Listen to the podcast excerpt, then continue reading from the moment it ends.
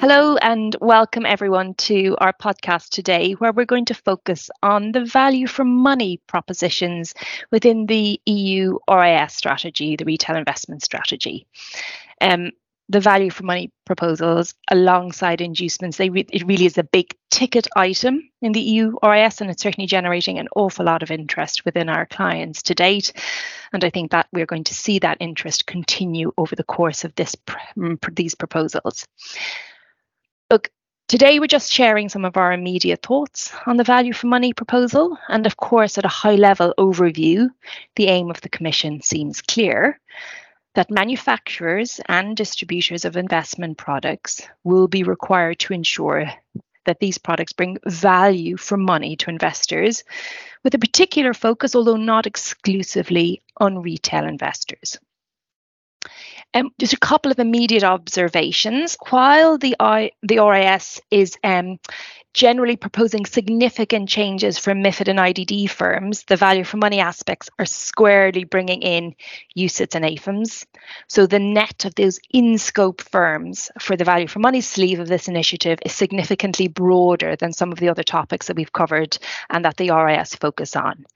Um, and also just an interesting observation those of you that are listening and that have familiar or are, um, are familiar with the uk regulatory regime will feel in somewhat familiar territory.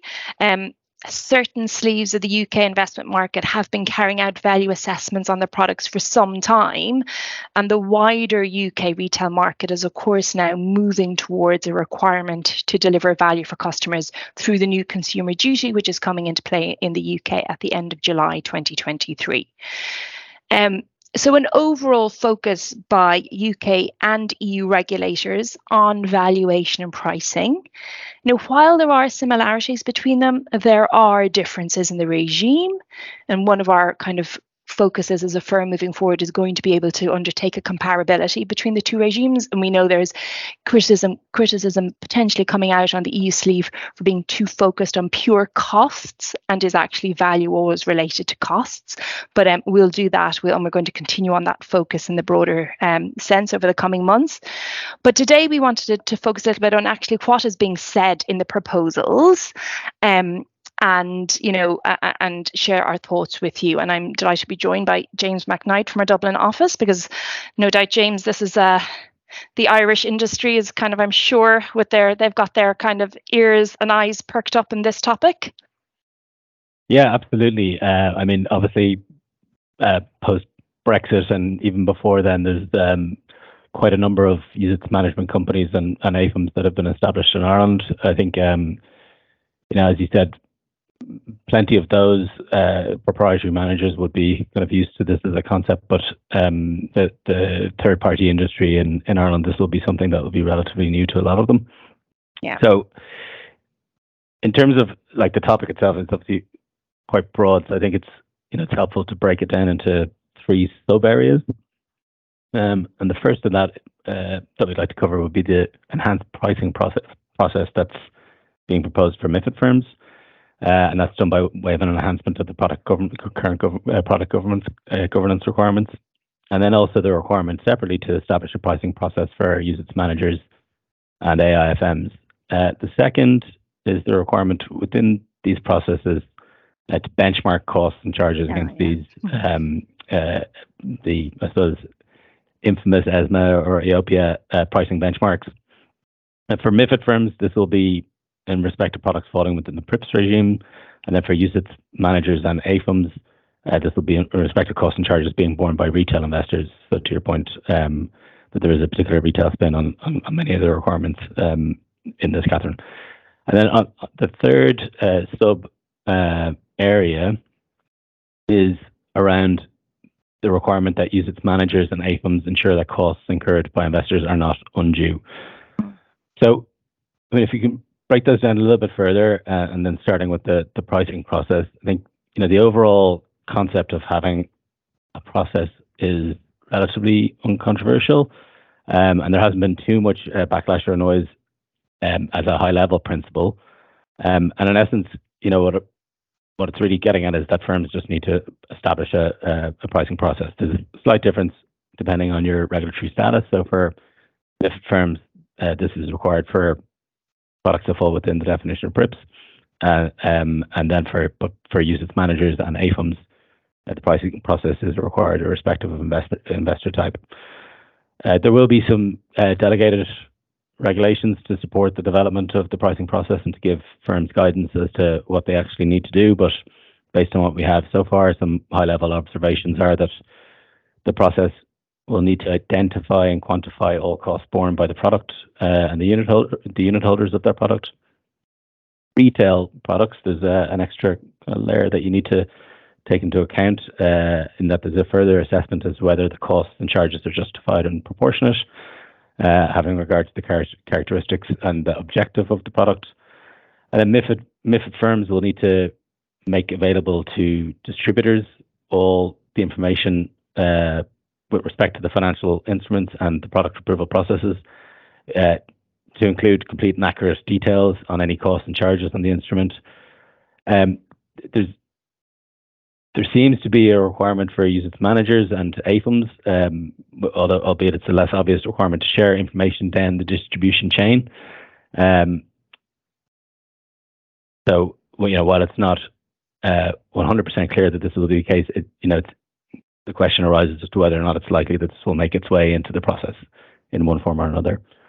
Um, MIFID distributors are also in scope of this requirement, and they'll similarly need to de- develop a, a, pricing process. Um, and then there's a requirement also to report to home state regulators uh, the data relating to costs and charges. Um, and this is just a growing example, and we'll cover it a little bit later on undue costs as well, uh, about the you know increased level of reporting that's required and the operational um, difficulties that, that that brings with it.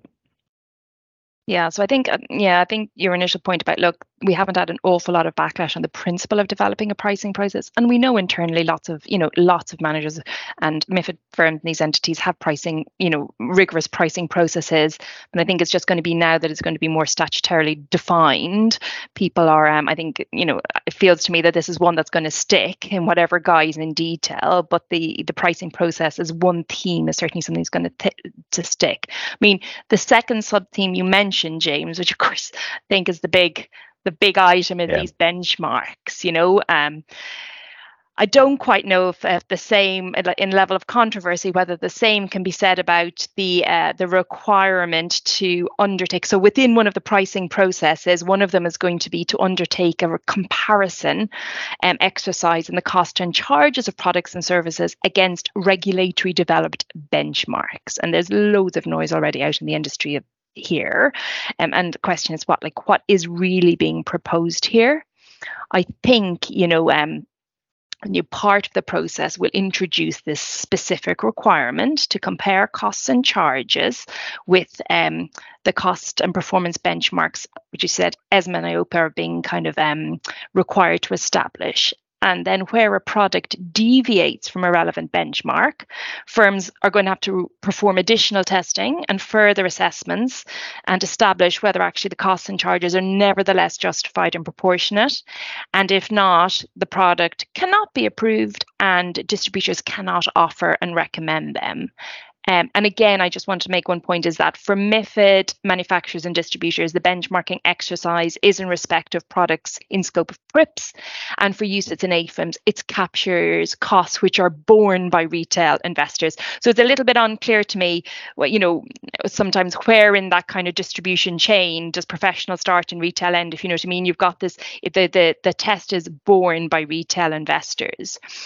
So there's, you know, and there is, but there is scope to delineate. If you're very squarely in the professional field and sitting there only, then the benchmarks will be less of a concern for you. But if you have products that end up in the hands of, of retail, you are going to get some challenge. Do you know, um, do you want to give any flavor, James, on, on what these benchmarks are? Any, any kind of nuggets to share? Anything you're uh, hearing? Yeah, I mean, there's there's a lot of uh, industry confusion, I think, um, and I'm, I'm not sure there's much uh, light that I'll be able to shed on them on this um, until you know it's one of these things where uh, there's a concept kind of put out there, and then you know the market kind of figures it out over time. And I think this will be something similar. I mean, ESMA and EIOPA are are empowered to develop uh, the benchmarks and, and make them publicly available. You know, there there should be a, a set of common benchmarks for products which present similar levels of performance and risk strategy objectives, uh, other characteristics, and that allows that you know the idea with that was that it will allow firms to undertake a comparative assessment of costs and performance um, of the instruments that are being manufactured and sold. Um, and the benchmarks, suppose, the idea will is that they will display a range of costs and performance, and they'll be updated regularly.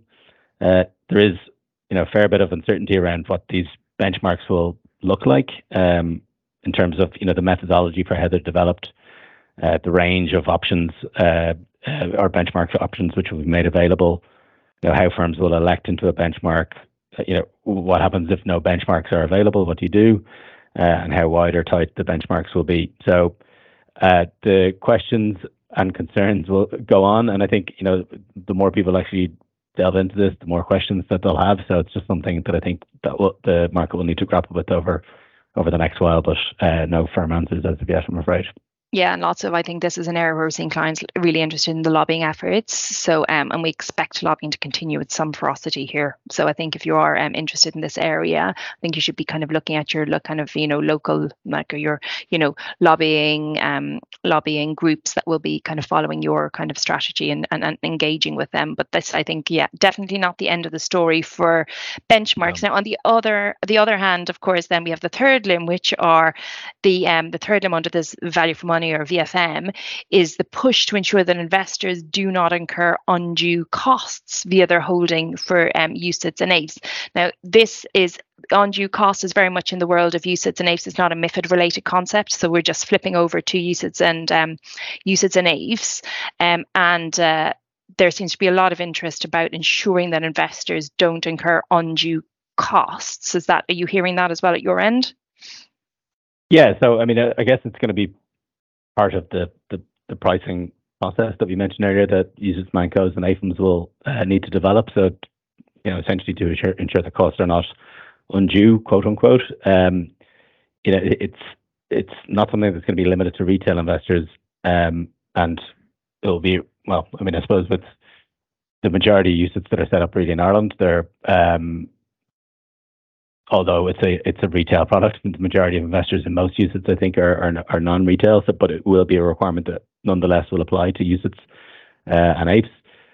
The I think the requirement um, it it will be kind of assessed on an annual basis. So you know you'll have this um, scenario where AIFMs and Mancos, as part of their pricing process, they need to get to the end of the year and look back 12 months to determine whether or not any undue costs have been charged for the AIF or the UCITS to which they act as manager uh, or any of the u- unit holders in there, uh, which, you know, when you kind of think about what that might entail for a very frequently dealing fund, um, it's certainly going to present a lot of a lot of headaches. Um, in particular, because if any undue costs have been charged, the AIFM or the UCITS Manco, as the case may be, will need to report it to the regulator. So more reporting, also to the auditor. So presumably they'll um, they'll uh, you'll need to include something in your annual accounts that will be provided to the unit holders and then to the to the depository as well, who who have certain obligations with regard to unit holders in the in the funds to which they are acting as depository.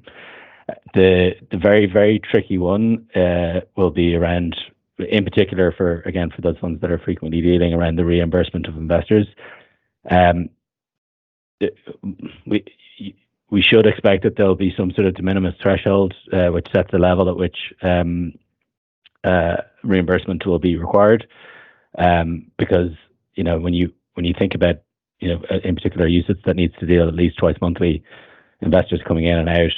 You know when you discover that there's undue costs that have been charged at a certain point in time in the year, uh, trying to track you know when people came in who bore what. Um, you know it's going to be really quite difficult to put a watertight uh, procedure in, in, in, place for that and determine the level of com- uh, compensation that's due um, and that have been charged to investors. Yeah, um, and of um, course, while they're in the fund.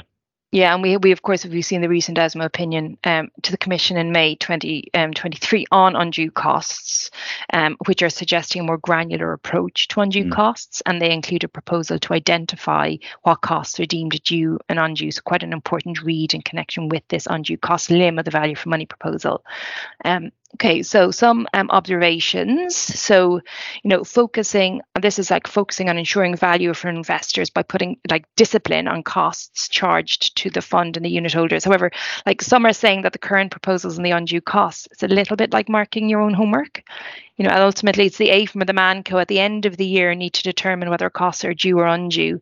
So you can see that there are inherent conflicts there. Um, the implications you mentioned of determining that actually undue costs have occurred are pretty significant both in making a determination that in effect you've you know concluded that investors have been overcharged and the administrative burden that's going to flow from that you know ultimately have there been some form of nav misstatements never easy things to manage and also the kind of reputational implications because this is obviously a reportable um, matter now um, so you do have that kind of um, question about how rigorously firms are going to arrive at the costs at the determination that costs are due or undue mm. um, and um, and you know, I'm not jumping to conclusions here, but the question of whether or not it might end up to some form of independence coming, because in the UK we have independent um, directors sitting on our AFMs, and they their responsibility for determining the value for money, but we don't have this undue cost notion. So certainly an interesting development yeah. there, but. And, and, yeah, I mean, you know, I think it, it will uh, it kind of obviously there's quite a lot of importance about the work that you put into your pricing processes at the start. But you know, the last thing the firms will want is to get to the end of the year and for it not to be clear, you know, or you know, you need to kind of set out a framework that's as clear as possible. So by the time you get to the end of the year, you know, you it, the, the, you know, the, yeah. yeah, the determination that you're going to make is uh, you know should should be easy. Well, not easy, but um, you know, you'll you'll have the framework there to to help you do it. Uh, you know, the last thing that firms will want to do is get to the end of the year and then kind of be scratching their heads to say, are these due or undue? And the pricing process isn't clear on it. Um, so, you know, you, you kind of better to front load that work and effort and really build something that's uh, that's robust. So, uh, you know, makes your, your life easier at the end of the year, I think. I think you're right. And look, we know that under this value for money initiative, more broadly, the kind of most contra- although we've spent a lot of time talking about undue costs, the most controversial aspect is definitely the benchmarks. We know that there's heavy, heavy lobbying there. If there is movement from the Commission on the benchmarks, we're not saying there is because we've no insight on that. We do expect the pressures for having a kind of the pressures on the undue costs are likely to mount up significantly. So look, I think this is slightly longer than we had planned originally, James, on the on the value for money. But for those listening, look, we hope you found that useful. There are initial observations, but certainly an area of the RIS where we know um, clients are interested and lots of lobbying. So um, do um, do continue to listen as we kind of drop more and more podcasts on this area. And as I said, we'll be focusing significantly on the value for money over the course of the coming months. Thanks so much, everyone. Thanks all.